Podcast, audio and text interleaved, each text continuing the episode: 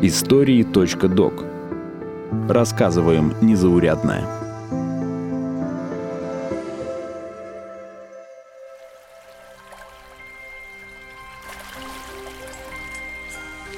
Я, Адам Иоганн Крузенштерн, в крещении Иван Федорович, был младшим офицером на корабле «Мстислав» капитан-командора Григория Муловского. Никто на всем свете тогда еще не знал, какую роль мне отвела история на рубеже 18 и 19 веков. Всем привет! Это первый эпизод из цикла про русское кругосветное путешествие на кораблях «Надежда» и «Нева», каждой части мы выберем члена экипажа и с опорой на его дневники, письма и заметки проследим историю и яркие моменты экспедиции. Этот эпизод посвящен Ивану Федоровичу Крузенштерну, начальнику первой русской кругосветной экспедиции и капитану «Надежды».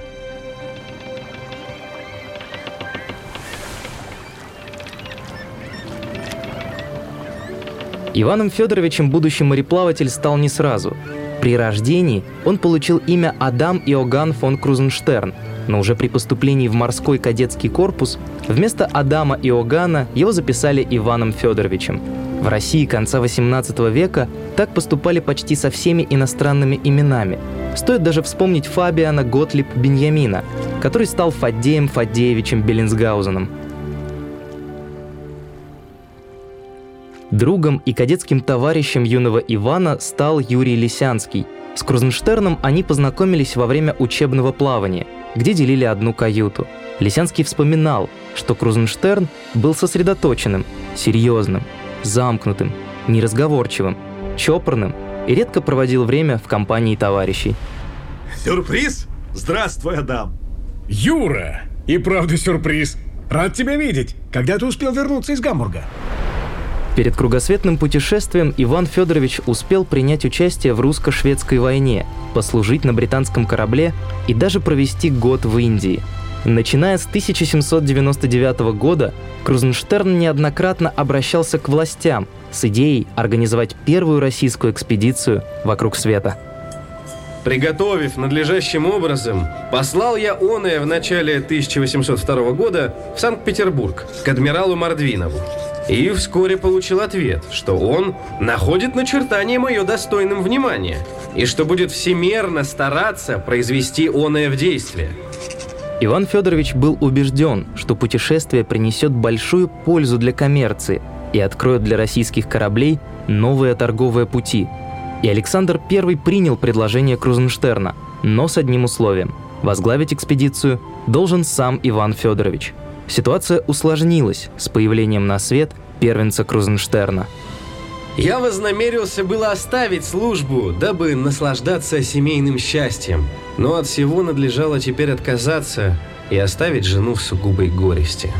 Адмирал Мордвинов объявил мне, что если я не соглашусь быть сам исполнителем по своему начертанию, то оно будет вовсе оставлено. Я чувствовал обязанность к Отечеству в полной мере и решился принести ему жертву. Первая русская кругосветная экспедиция под руководством капитан-лейтенанта Крузенштерна отправилась в плавание из Кронштадта летом 1803 года. В своем дневнике Крузенштерн писал, что ему советовали взять иностранных матросов, но он предпочел российских и исключительно добровольцев. К выбору капитана второго судна, Невы, Крузенштерн подошел ответственно – я избрал капитана-лейтенанта Лисянского, отличного морского офицера, служившего со мной вместе во время последней войны в английском флоте. Путешествие наше долженствовало быть продолжительно. Таковые причины налагали на меня обязанность избрать начальником другого корабля человека беспристрастного, послушного, усердного к общей пользе. Для обывателя замысел экспедиции может показаться безумным. Максимальная скорость кораблей «Нева» и «Надежда» — 9 узлов. Это около 16 км в час. Крузенштерн задумал обогнуть земной шар, пересечь 6 морей и 3 океана на скорости велосипеда. С тяжелым сердцем Иван Федорович отправился в путешествие, о чем он неоднократно упоминал в своем дневнике. Невозможно было для меня помыслить без сердечного сокрушения о любимой жене своей. Нежная любовь коей была источником ее тогдашней скорби.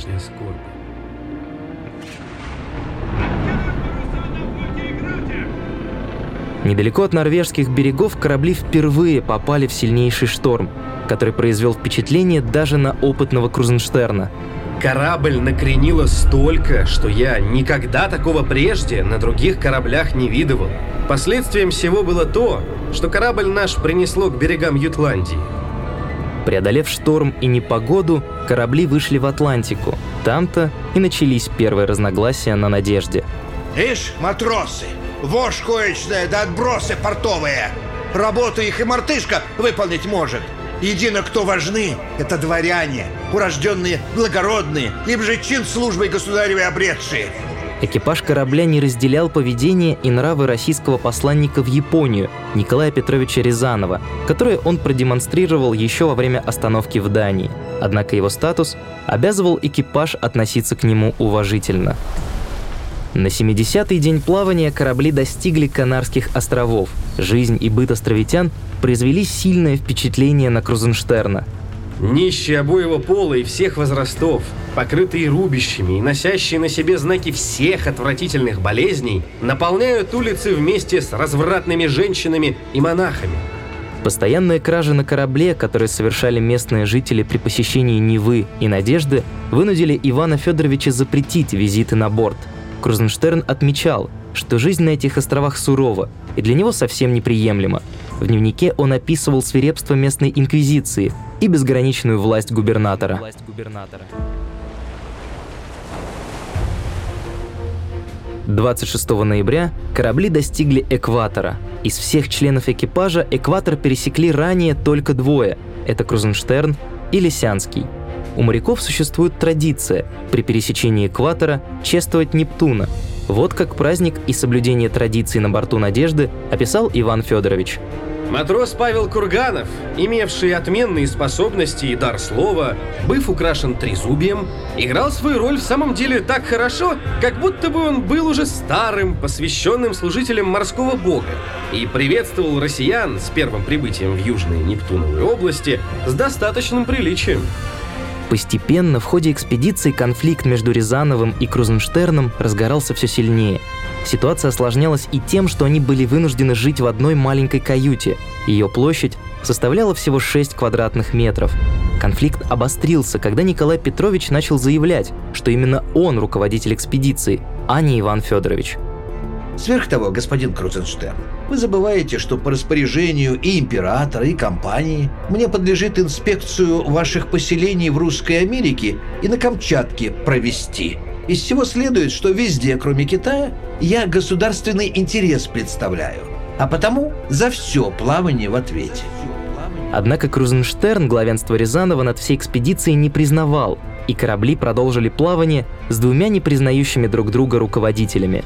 В Бразилии экспедицию встретили благосклонно. Местный губернатор обеспечил корабли всем необходимым.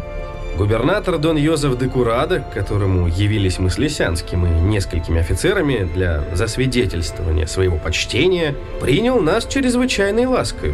Об атмосфере на борту «Надежды» у берегов Бразилии дает представление одно из писем Крузенштерна к Рязанову – кроме сего, слух носится, что ваше превосходительство вознамерилось писать государю, что вы не в состоянии будете выполнить его повелений от моих поступков. Почему я считаю долгом уведомить вас письменно о том, что я не требую ничего, как с чем отправился из России, то есть быть командиром экспедиции по морской части. Так что на берегу, в Аляске и Японии можете командовать сколько угодно – но пока мы на борту, это мои корабли и моя экспедиция, и я отдаю приказы. Отдаю приказы.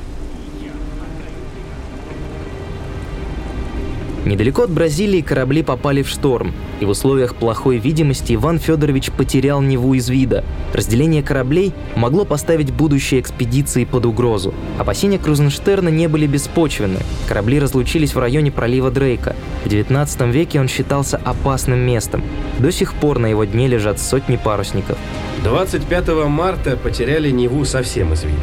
Сия бурная и пасмурная погода была продолжительной. Хотя я и нередко делал сигналы пушечными выстрелами, однако ответов с Невы не могли уже слышать.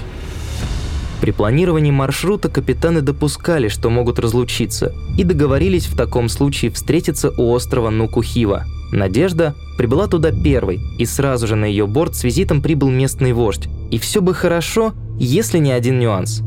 Нукагивцы ежедневно предлагали нам в мену человечьи головы. Также оружие, украшенное человеческими волосами, и домашнюю посуду, убранную людскими костями. Человеческое мясо почитают они вкуснейшим явством. Одна только боязнь удерживает их убивать и пожирать приходящих к ним мореходцев. На четвертый день стоянки к Нуку Хива наконец подошла Нева Лисянского. Провианта на кораблях оставалось немного, и это вынудило Ивана Федоровича отдать приказ, который позже привел к конфликту на корабле. Узнав, что здесь мало свиней, велел я разгласить, что ножи и топоры промениваться будут только на них. Дано от меня приказание, чтобы до тех пор, пока не запасемся съестными припасами, не выменивали ничего у островитян. Но приказчик Рязанова решил выменить три топорика и несколько складных ножей на сигнальную раковину Тритон, человеческий череп и атрибуты местных воинов – Крузенштерн сделал ему выговор, и тот сразу пожаловался Рязанову. Николай Петрович, извольте объясниться.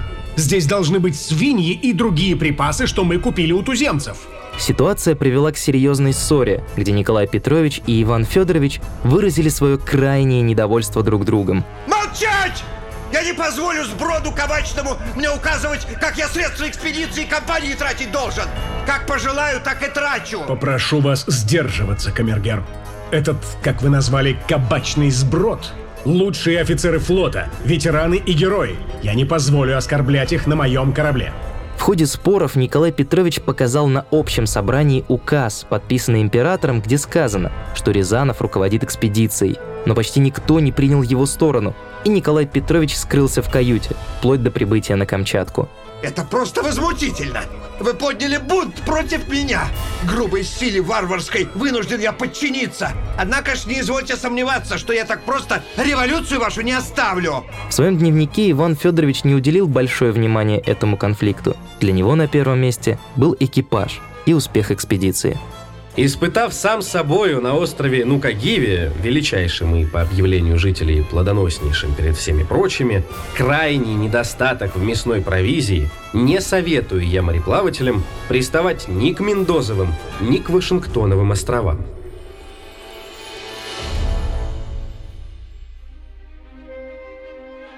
У островов корабли разделились. Надежда направилась на Камчатку и далее в Японию, а Нева – к берегам Аляски – о том, что произошло с Невой у Аляски и с кем она воевала, можно будет послушать во втором эпизоде про Юрия Лисянского. А пока корабль Крузенштерна направился на Камчатку. В начале 19 века столица Камчатки, Петропавловск-Камчатский, насчитывала всего несколько сотен жителей, большая часть из которых были солдаты. Чрезмерное отдаление Камчатки от главных мест и благоустроенных стран России и настоящая ее бедность – суть виной, что об ней распространилась слишком худая слава. Даже самое имя Камчатки выговаривается со страхом и ужасом. Всякий представляет себе, что область сия есть царство холода и голода. С прибытием Надежды на Камчатку конфликт между Рязановым и Крузенштерном разгорелся с новой силой. Экспедиция оказалась под угрозой. Господин Рязанов в присутствии областного коменданта и более десяти офицеров называл меня бунтовщиком, разбойником. Казнь определил мне на эшафоте. Другим угрожал вечную ссылкой в Камчатку. Разрешил конфликт генерал Кошелев, руководивший тогда полуостровом. Он обрисовал возможный итог этого конфликта. Для Крузенштерна – тюрьма, а Рязанов сорвет дипмиссию и может попрощаться с карьерой. Аргументы генерала остудили пыл обеих сторон – Кошелев помирил меня с Рязановым во всей исправности. Мы лучшими приятелями стали, нежели когда-нибудь были. Не будь всего примирения, вся экспедиция получила бы здесь конец свой. Оставив конфликт позади, Надежда отправилась к японским островам. Напряжение между членами экипажа сохранялось, но открытое противостояние закончилось.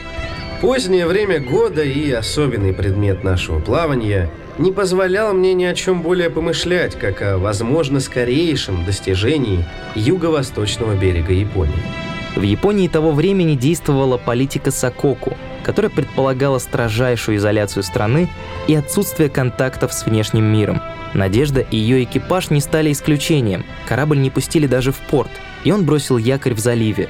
Только спустя два месяца Надежда приблизилась к Нагасаки.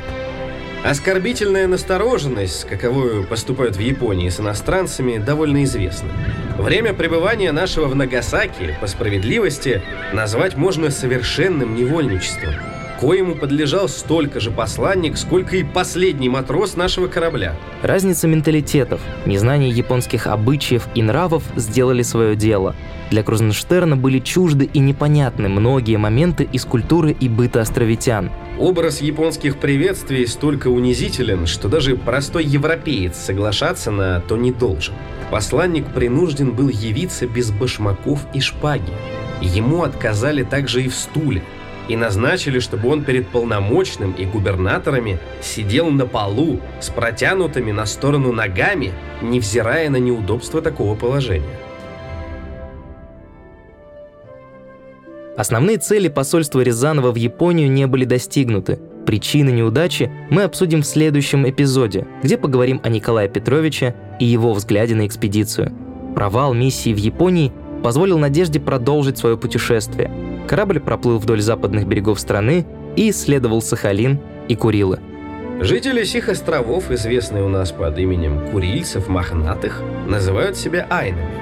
Они никогда ничего не требуют и не просят, даже и даваемое им принимают, сомневаясь. Такие подлинно редкие качества возбудили во мне то чувство, что я народ сей почитаю лучшим из всех прочих, которые до ныне мне известны.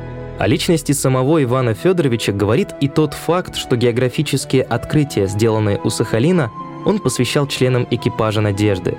Так появились мыс Ратманова, мыс Левенштерна, гора Эспенберга и мыс Головачева –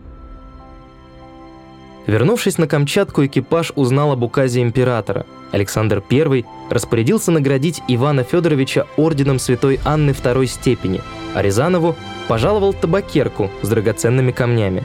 Кроме того, Николая Петровича освободили от дальнейшего участия в экспедиции. Надежда, пополнив запасы и забив трюм мехами, направилась к Макао, где их ждала встреча с Невой. Отношение Ивана Федоровича к Китаю было неоднозначным, и на то у него были свои причины – Китайцы не заслуживают, кажется, той славы, которую распространили о них некоторые писатели. В Китае много похвалы достойного, но мудрость правительства, сколько бы беспристрастно и осторожно о том не рассуждать, навлекает на себя больше хулы, нежели одобрения. Народ стонет под игом малых своих тиранов. Торговля в Китае имела успех, что позволило окупить всю экспедицию. Так, после трех лет плавания, пора было возвращаться домой – но у мыса Доброй Надежды, что на юге африканского континента, Нева и Надежда потеряли друг друга из виду. Местом встречи при такой ситуации выбрали остров Святой Елены, который в будущем станет пристанищем Наполеона. По получению мною здесь достоверного известия о начавшейся войне между Россией и Францией, много сожалел я, что Лисянский, не уважив назначения моего, не зашел к острову Святой Елены. Взаимная безопасность требовала непременно находиться теперь нам вместе. О том, что случилось с Лисянским и почему он не прибыл к месту встречи, можно узнать во втором эпизоде цикла. Но отсутствие Лисянского было не главной проблемой. У острова Святой Елены один из офицеров Крузенштерна, лейтенант Головачев, застрелился. Второй лейтенант корабля моего, Головачев, Благовоспитанный 26-летний человек и отличный морской офицер лишил сам себя жизни. Со времени отхода нашего из Камчатки в Японию приметил я в нем перемену. Я надеялся, что он, по возвращении своим к родителям, родным и друзьям, скоро излечится от болезни, состоявшей в одной расстроенности душевной. Не дождавшись Невы, Надежда отправилась в Кронштадт, где и завершила свое путешествие 7 августа 1806 года. Для Ивана Федоровича экспедиция продлилась 3 года и 12 дней. На последних страницах дневника Крузенштерн рассуждает не о торговом успехе в Китае или дипломатическом провале в Японии, но о своем экипаже и корабле. Сохранение здоровья людей, конечно, составляло предмет, о коем заботился я неупустительно, с величайшим попечением. Радость удачного успеха в достижении сего предмета могла быть превышена только тем, что по долговременном и опасном путешествии мог привезть обратно корабль, порученный мне, и людей, которые вверялись моему начальству благополучно. Это был первый эпизод из цикла про русское кругосветное путешествие Ивана Крузенштерна. Автор сценария – Артур Арушанян. В следующий раз поговорим об экспедиции с точки зрения Юрия Лисянского, капитана Невы. Узнаем, почему он не прибыл к Святой Елене и с кем воевал у берегов Аляски. Всем пока!